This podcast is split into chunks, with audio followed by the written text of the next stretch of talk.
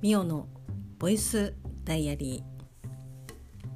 ー。2021年10月の16日土曜日ミオのボイスダイアリーです。この番組は私ミオが日々起こったことをつらつらと喋っていく恋日記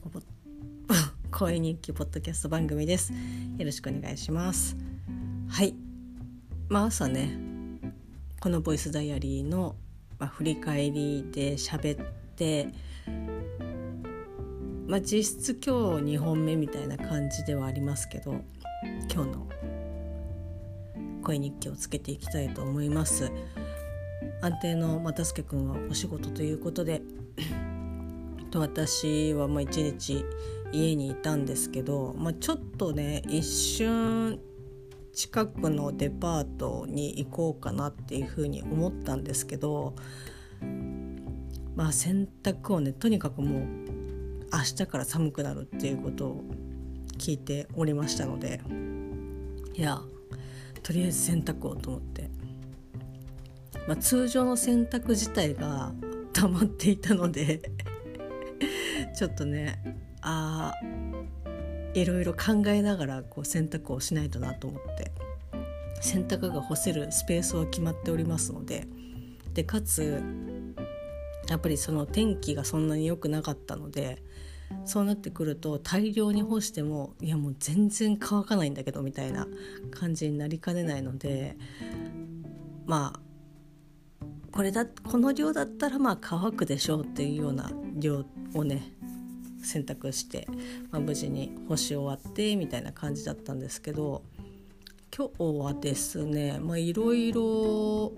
やっててやっててというかまあ本当にだらっと過ごしてはいたんですけどディズニープラスに、まあ、私はですねあの加入をしてるというか又助君に加入をしてもらって私が、まあ、メインで見てるっていう形になるんですけど、まあ、ディズニープラスでですね今、まあのホックスが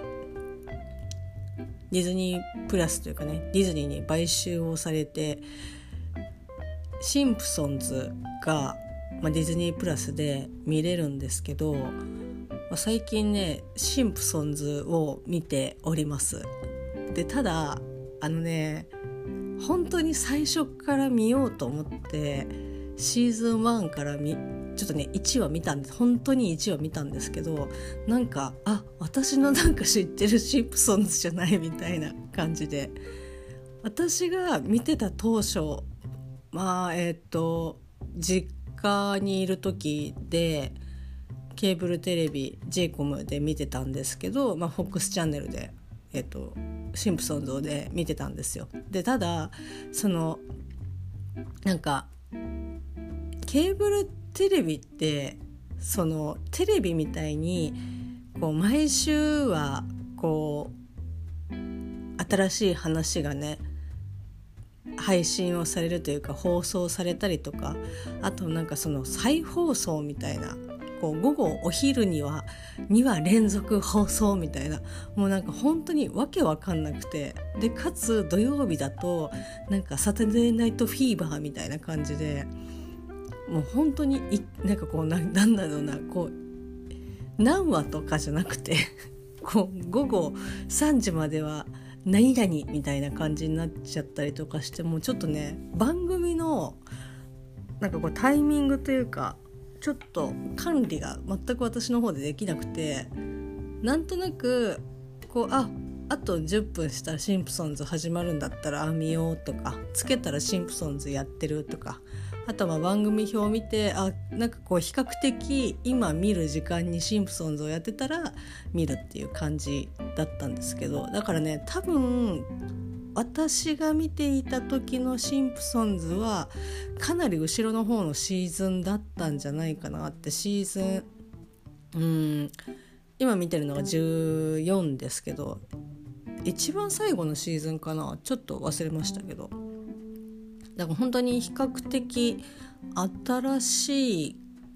新しいじゃないあのふあの最後の方のシーズンを多分見てたんだと思うんですよね。なのでそのシーズン1のなんなんだろうな何とも言えない微妙ななんかこう空気感にちょっとなんか まだ慣れてなくて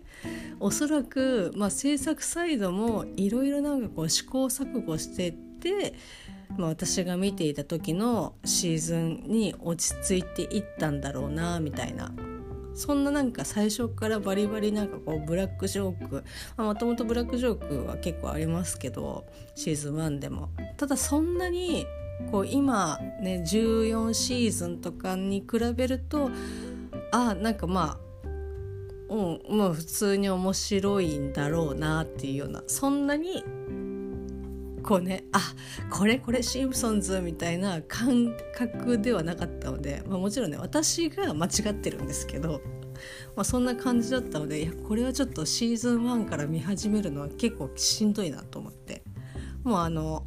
私の中でもシンプソンズが割と安定して出来上がっちゃってるので初期の段階のシンプソンズを受け入れるこう精神的キャパシティがないのでいやこれはちょっとあのなんだろうなこうちょっと行に近いなっていう感じになっちゃうので、まあ、ちょっとね比較的自分の、えーと、シンプソンズに近いシーズンを見ようと思って、まあ、何話か別シーズンの後半の方のシーズンの方を見て、まあ、今に至るんですけどやっぱね面白いですね。なんかなんだろうなシンプソンズをこう見ている人っていうのがまああの周りにいなくてで当時見てた時もまあなんかそんなにそのシンプソンズを共有するっていう感じでもなかった。でもこのシンプソンズの絵は知ってたしまああの周りとかでも知ってたりとかしましたけど話をねこうするっていうことはしなかったですね。でね私が見てた頃とかってよりもちょっと前かなは CC レモンのなんかこうキャラクターデザインというかコラボキャラクターみたいな感じでシンプソンズが使われててだからそっから結構日本にも割となんかこう馴染みができたというか、まあ、私の中でも割とそのああこういうなんか黄色い人型のギャグアニメーションがあるんだなっていう風に認識をしてたんですけどまああの共有できるね人がいないんですよ。まあ、あのダゲな時間のですね、まあ、ポッドキャスト番組の大阪の一般人によるポッドキャスト「大々ダゲな時間の」えパーソナリティの柴山健さんはよくまあ番組というかねその放送の中で結構シンプソンズ昔こう見てたよとかっていう話をされているので、まあ、もしかしたらこうねチャンスがあればちょっとシンプソンズの話をしたいなっていうふうに思ったりとかするんですけど、まあ、いかんせん私がなんかそんなにこう かなり浅い知識 なんでキャラクターの名前もね全員言えないのでなんかねえあそんなだそんなでしたらちょっとみたいな感じになっちゃうと怖いなって思ってはいるのである程度ねちょっととりあえずワンシーズン、えっと、今見てるシーズンは全部見てからまあ、いつかねお話できるタイミングがあったらいいなっていうふうにちょっと心を踊っております。でなんかまあ本当にうんなんだろうな面白いなっていうふうに面白いなっていうふうに思うことが果たして正しいのかどうかっていうような内容だったりとか、まあ、するんですよ。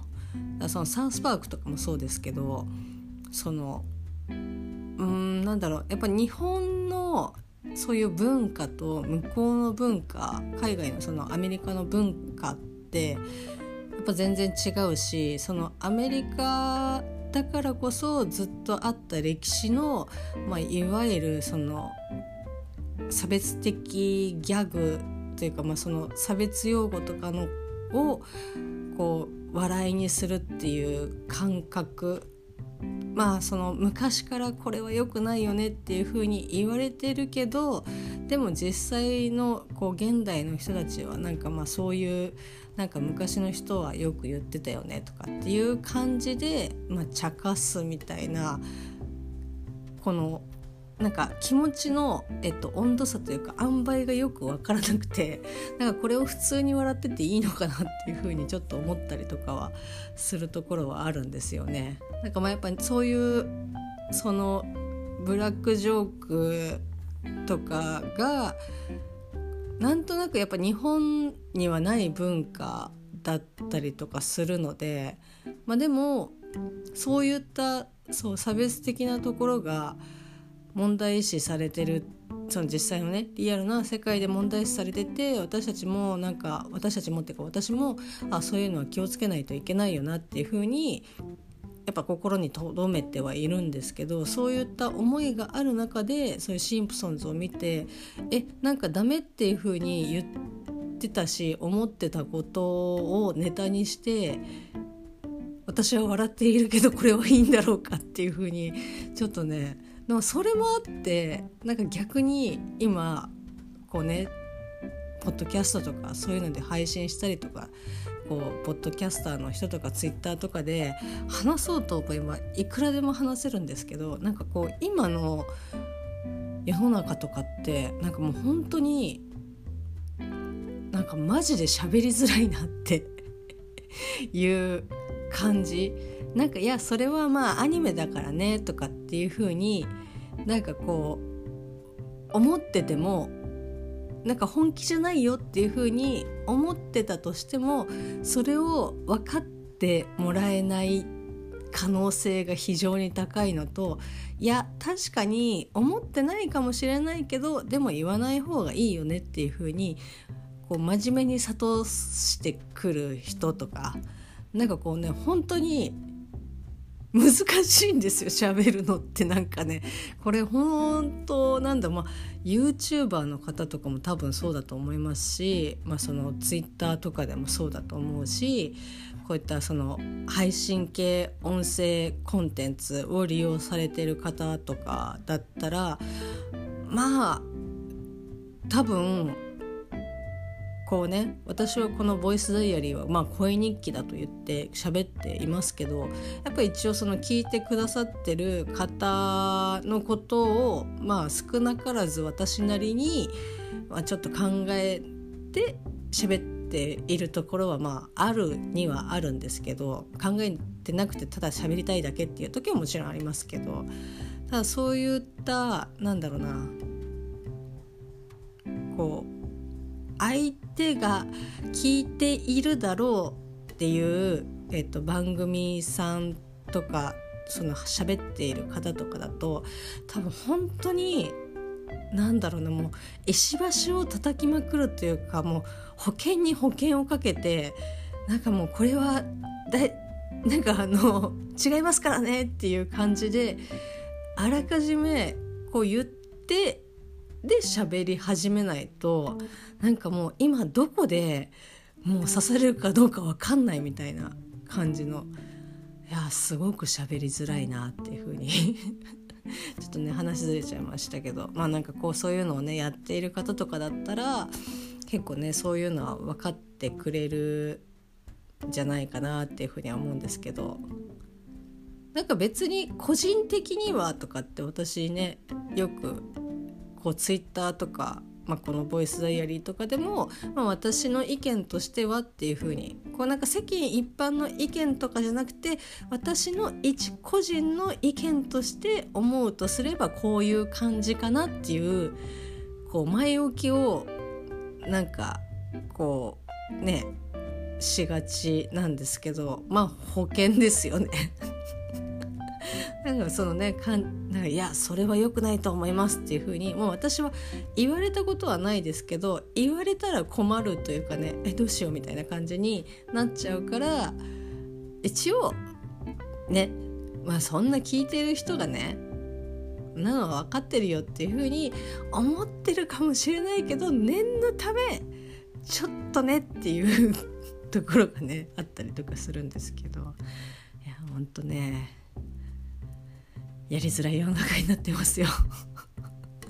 あまあそんな感じでですね、まあ、シンプソンズをね見たりとか。あとは、えーと、作り置きをですねいくつか、えーと、今日料理をしたんですけど、まあ、というのも、まあ、今お店でね仕事、まあ、業務やったりとかして、まあ、大体終わるのが8時前とかですよ。普通のシフトとかだと。でそっから、まあ、1時間かけて地元に帰ってきてっていう風になるともうなんだろうな。まあ晩ご飯食べないで寝ることも全然可能。だけど、まあ、それでやると体調を崩すしやっぱまあ、少しはお腹に入れて寝たいなっていうのがあるのでただでもご飯をこう家に帰ってきて9時過ぎから作り始めるっていう元気もなければ気力もないしかといってこうなんかねお弁当屋さんによってお弁当を買うっていう気にもなれないみたいな。もういや今すぐ家に帰りたいっていう感じになっちゃうのででかつ、まあ、それでもお弁当ね買ったりとか、まあ、コンビニとかラーメンとかねカップ麺とかっていうので済ませることがねやっぱまあ多くてこうお店のね業務やったりとかしてるといやもうちょっと今日はお弁当でとか今日はラーメンでとかっていう風にしてたりとかすることが多くてでまあこっからね、まあ、どんどん、まあ、忙しくなってくると思うのでそんなの毎回やってたら逆に体壊すのでちょっとお店が遅お店で遅くなった時用とかちょっと疲れたなっていう時用に、まあ、ちょっとパッと出せるようなおかずを、まあ、作っとけばいいじゃんと思って今日ずっとね作ってました、まあ、ずっと作ってたというか、まあ、ナスの煮浸しみたいなやつとピーマンのおかか醤油あえ、まあ、両方ともなんかねあの醤油に頼りきってるんですけど。とかかな。であとあでも作ったのはそれぐらいですね。ああとさキャベツのキャベツを1玉この間買ったんですけどまあほんと全然ねあの使うなんかタイミングが全くなくて、まあ、このままいくと絶対に腐ってくるなっていうのは目に見えてたのでとりあえず切ろうと思って。でなんかいろいろね今もうネットで調べたりとかして。でとりあえずか一口大であんまキャベツをつく使うっていうことがまあなくはないですけどなんかどっちかっていうと千切りでサラダでとかっていうことが多かったので、まあ、じゃあとりあえず千切りをしようみたいな。そうすればなんかこうねこってりしたものとか適当に買ってきたものだったとしても生野菜は確実に取れるからなんかねやっぱね生野菜ないとしんどいんですよね。私の実家がそうだったのでもうそれが染みついちゃってるのでちょっとちょっとでもいいから もうほんとねうちの母親がまんま同じこと言ってましたけどちょっとでもいいから生野菜がねやっぱ欲しいなっていう感じ。なのででも疲れて帰ってきてじゃあ今からキャベツと千切りよみたいな感じでできるわけがないからいやそれだったらちょっとねとりあえず千切りしようと思って。キャベツ一玉千切りしをして、えっと、水切ってキッチンペーパーでまあこうちょっとずつこう水を拭き取ってみたいな感じでやってジップロックにこう詰めてってみたいなことをですね3袋やったんですけどまあね実質あのキャベツ1玉やったんですけどまあ疲れましたね。これを週1でやるっていうのもなかなかしんどいなって思うんですけどまあこれが続くかどうかわからないにしても、まあ今、今来週とかの、まあ、どっかのね助けになればいいかなっていうふうに未来の自分へのこうちょっとアシストみたいな感じでちょっとねやっていきたいなっていうふうに思っています。まあそんな感じで結構だらっと過ごしつつちょっとだけ家事をやったりとかした一日でございました明日は又助君とですね車のミラーの交換に朝一に、えーと、同行をして又助君は、えーと、友人と会い、まあ、私も友人と会いみたいな感じでもうもう24時間又助君と一緒にいるということは明日は多分ないと思うので、まあ、ちょっとね朝だけ一緒にいる感じの一日を過ごす感じだと思います。それではまた明日